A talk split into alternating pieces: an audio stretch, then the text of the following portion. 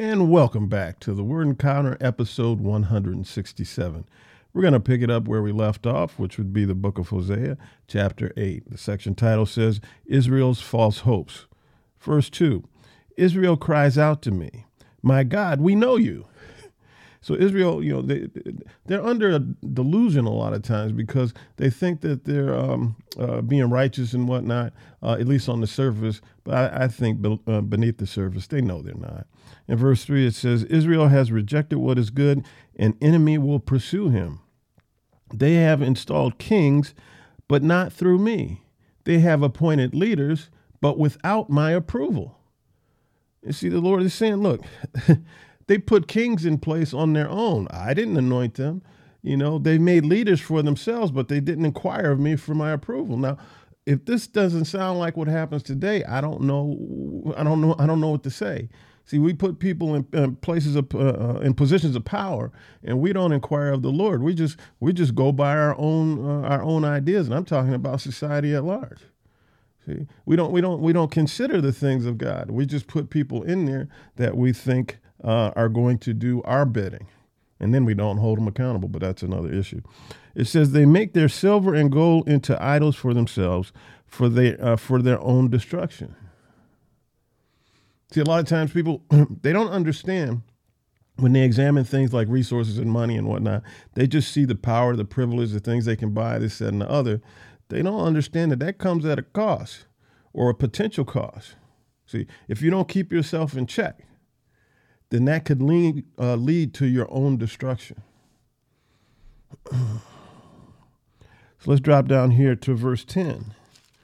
And verse 10 says, Even though they hire lovers among the nations, even though they make allies out of people I told them not to ally themselves with, even though they hire lovers uh, among the nations, I will now round them up, and they will begin to decrease in number under the burden of the king and leaders under the burden of the kings and the leaders that they chose that they didn't inquire me about, they will start to decrease in number because they didn't listen to me.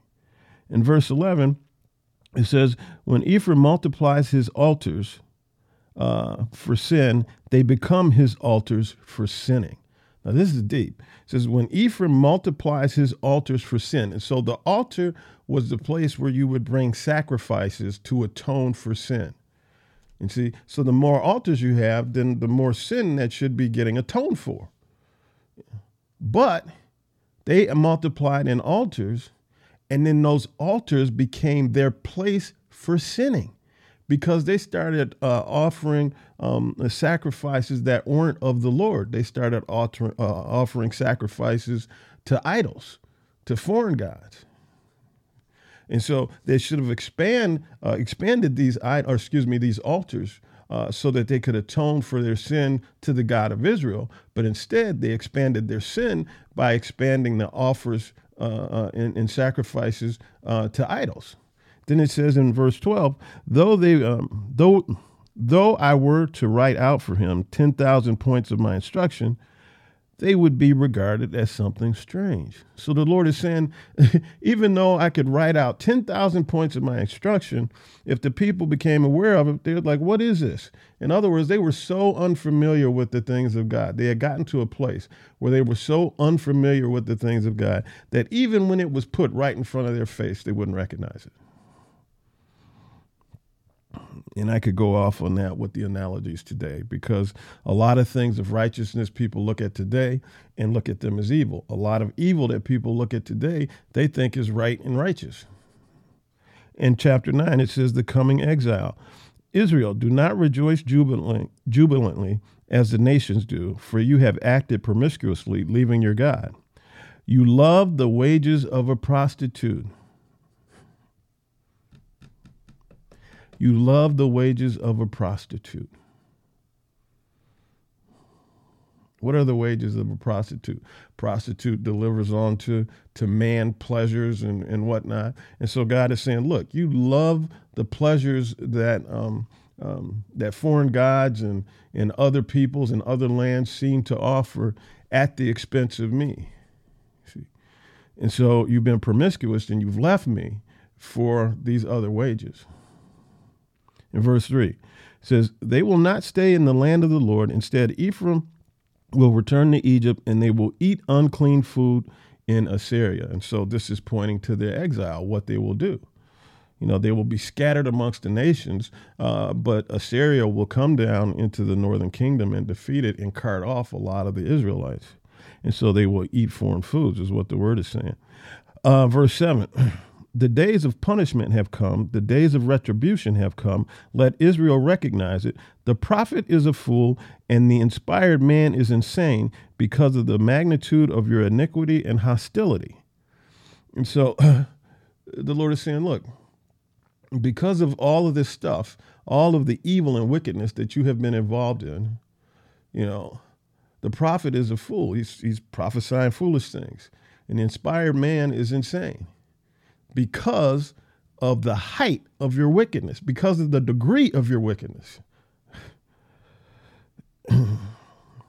Ephraim beloved, uh, or excuse me, Ephraim bereaved of offspring. And it says down in verse 11 Ephraim's glory will fly away like a bird, no birth, no pregnancy, no conception. In other words, he's saying no legacy here for you, Ephraim. You're too, you're too wicked. You're too evil. Even if they raise children, I will bereave them of each one. Yes, woe to them when I depart from them. Give them, Lord, what should you give? Give them a womb that miscarries and breasts that are dry. No offspring. Offspring will not flourish. Ephraim is struck down, their roots are withered, they cannot bear fruit. Even if they bear children, I will kill the precious offspring of their wombs. And so the Lord is serious here. He says, Your wickedness is so deep and so far reaching that you can have no legacy. You know, you can have no legacy. I will not allow this to go forward. Chapter 10 The vine and the calf. Verse 1 Israel is, lush, is a lush vine, yet yields fruit for itself. So, in other words, I believe this is saying Israel is, is a fertile plant. It has tremendous, tremendous potential uh, to just uh, yield fruit for itself and all the surrounding areas. It says, the more his fruit increased, his being Israel, the more his fruit, fruit increased, the more he increased the altars. See, so the more fruit that they bore, then their altars expanded even further. The better his land produced, the better they made the sac, uh, sac excuse me, the better ma- the better they made the sacred pillars. Okay, and so the altars and the sacred pillars here that are being referred to are of idols. And so it's saying the more his fruit increased, the more prosperous uh, Israel became, the northern kingdom, then the greater their um, altars of worship of idols expanded. It says, the better the land produced, the better they made the sacred pillars. They made better uh, pillars to foreign idols. And it says, Their hearts are devious. Uh, now they must bear their guilt. The Lord will break down their altars and demolish their sacred pillars. In fact, they are now saying, We have no king, for we do not fear the Lord. What can a king do for us? They got so high and mighty in themselves because remember, at the time that Hosea was prophesying, the, uh, the land was prosperous and they were thriving. And so they say, Hey, we don't we don't fear God. What can God do to us? Look, we're thriving, we're prosperous. you know, what can a king do for us? You know, we don't we don't need this. We got us. Let's drop down to verse 5. And it says, The residents of Samaria will have anxiety over the calf of uh, Bethaven. Now, the calf of Bethaven. And so it's uh, the root is Bethel. And so Bethel means house of God. Bethaven means house of wickedness. So Bethaven is the opposite of God. And so it says in verse 5 the residents of Samaria will have anxiety over the calf of Bethaven. Um, in other words, they will fear for the security and safety and well being of this idol, of this calf. Now, if this is to be a God, why should they fear over it if it's a God? You know, just something to think about. But anyway, the residents of Samaria will have anxiety over the calf of Bethaven um, indeed, its idolatrous priests rejoiced over it. The people will mourn over it, over its glory. It will certainly go into exile. So God is saying, look, this this idol here is certainly going to be cast into exile. It says in verse 6, the calf itself will be taken to Assyria as an offering to the great king. The next section says Israel's defeat because of sin. In verse 10, it says, I will discipline them at my discretion. Nations will be gathered against them to put them in bondage for their double inequity.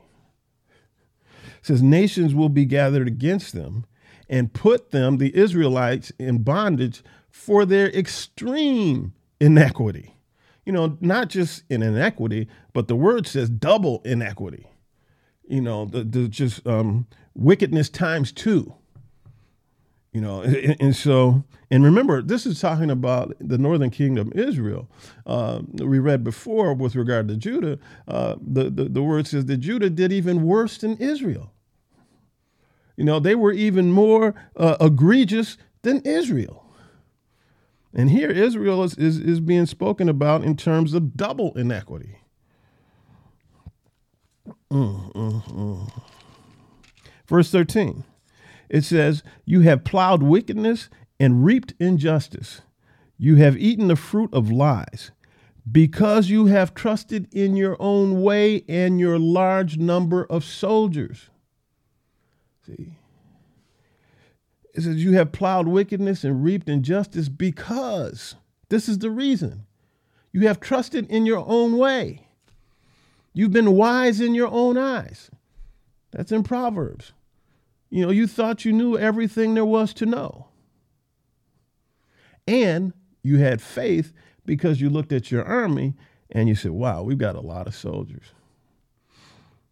so a lot of people, we could substitute number of uh, soldiers here for amount of money. See, because people could trust in their own way and in their large sum of money. People look at money and they think of it in terms of security or or what it can uh, yield on to them. And so the same thing would apply. Because you had plowed wickedness and reaped injustice, and this is the reason. You had your faith in the wrong place. You didn't have faith in me. You had faith in what you did. You have faith in what and faith in what you think. You have faith in what's in your bank account. You have faith in what's on the battlefield. You don't have faith in me in verse 14. It says, The roar of the battle will rise against your people, and all your fortifications will be de- demolished in a day of war. So the Lord is saying, in one day, in a day of war, all this stuff that you have faith in will be demolished because you have your faith in the wrong place. Verse 15 so it will be done to you, Bethel, because of your extreme evil. At dawn, the king of Israel will be totally destroyed. Chapter 11 The Lord's love for Israel. When Israel was a child, I loved, I loved him, and out of Egypt I called my son. And so the, the word is referring to here to when God called uh, um, uh, Israel out, and you know Moses led Israel out of captivity in, in Egypt into an unknown location, just the promised land. It says, Israel, this is interesting. It says, Israel called to the Egyptians even as Israel was leaving them. And so, Israel, as they were being released from captivity, from jail, if you will, from slavery, as they were being released, there were some Israelites that were still calling to their captors. You know, so here God is trying to free them, but they want to remain with their captors. It says they kept sacrificing to the Baals and burning offerings to idols. It was I who taught Ephraim to walk, uh, taking them by the hand, but they never knew that I healed them. I led them with human cords, with ropes of love. To them I was like one who eases the yoke from their jaws. I bent down to give them food. The Lord is showing all kind of compassion to his people as he's bringing them out of captivity. It says in verse 5, Israel will not return to the land of Egypt, and Assyria will be his king. And so, in other words, he's saying, look, uh, to all these people who want to go back to Egypt, go back to Egypt, go, it's not going to happen.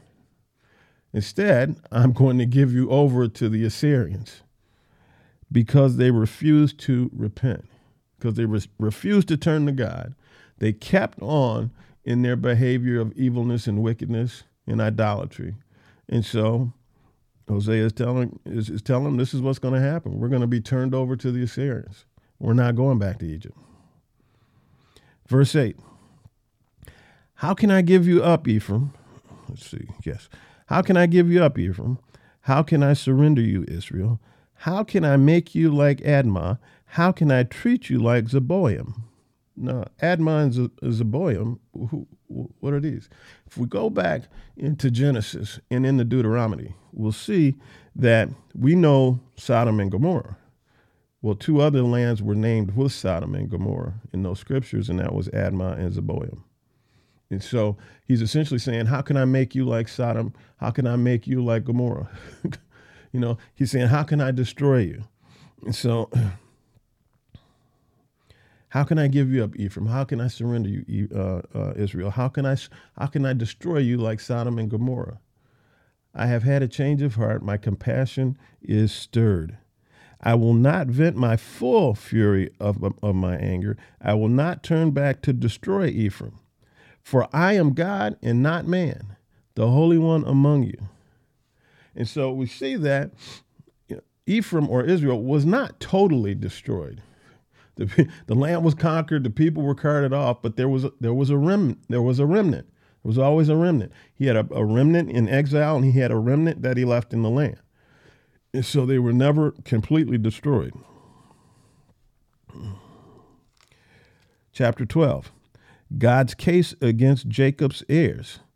And the word says, Ephraim chases the wind and pursues the east wind. He continually multiplies lies and violence. He makes a covenant with Assyria, and olive oil is carried to Egypt. And so he's saying that, you know, Israel continues to do what I would have them not do.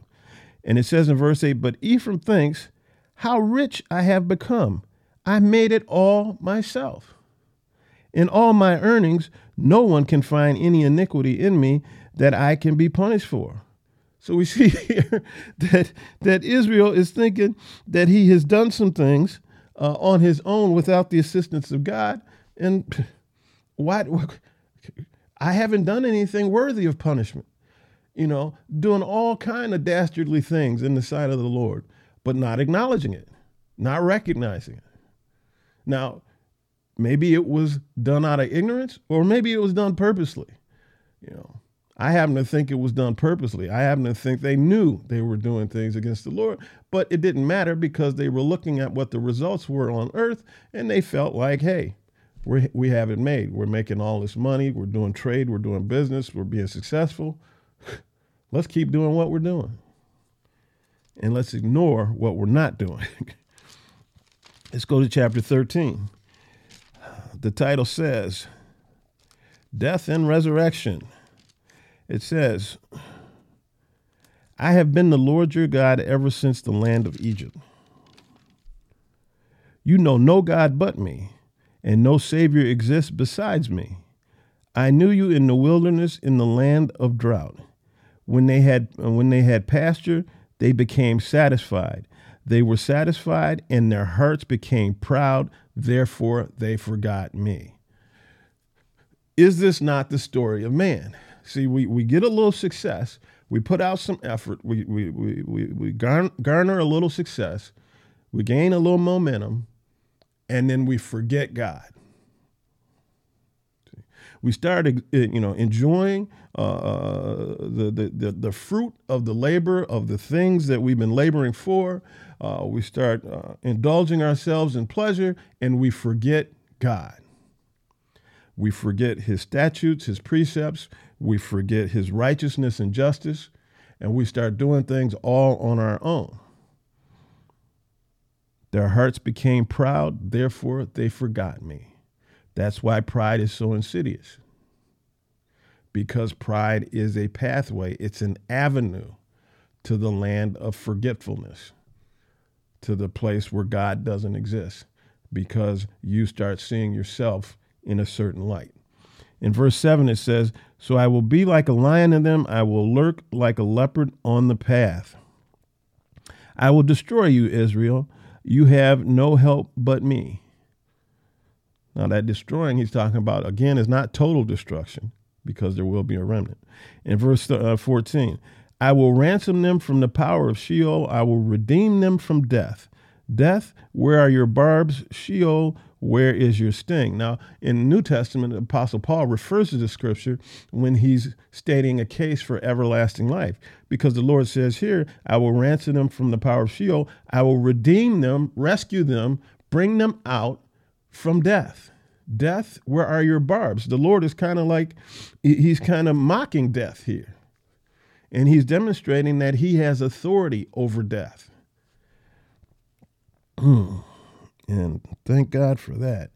And let's go on to the last chapter, uh, chapter 14. It says, A plea to repent. Israel, return to the Lord your God, for you have stumbled in your iniquity. Take words of repentance with you and return to the Lord. Say to him, Forgive all our iniquity and accept what is good, so that we may repay you with praise from our lips.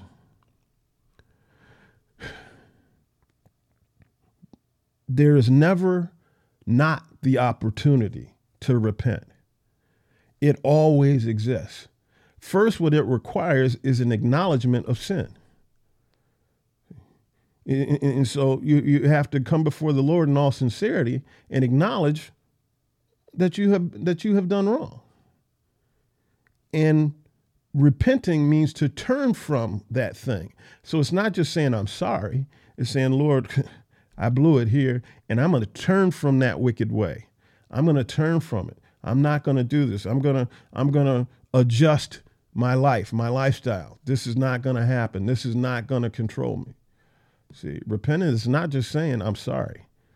It's a it's accompanied by an action of turning from that thing that you're repenting of.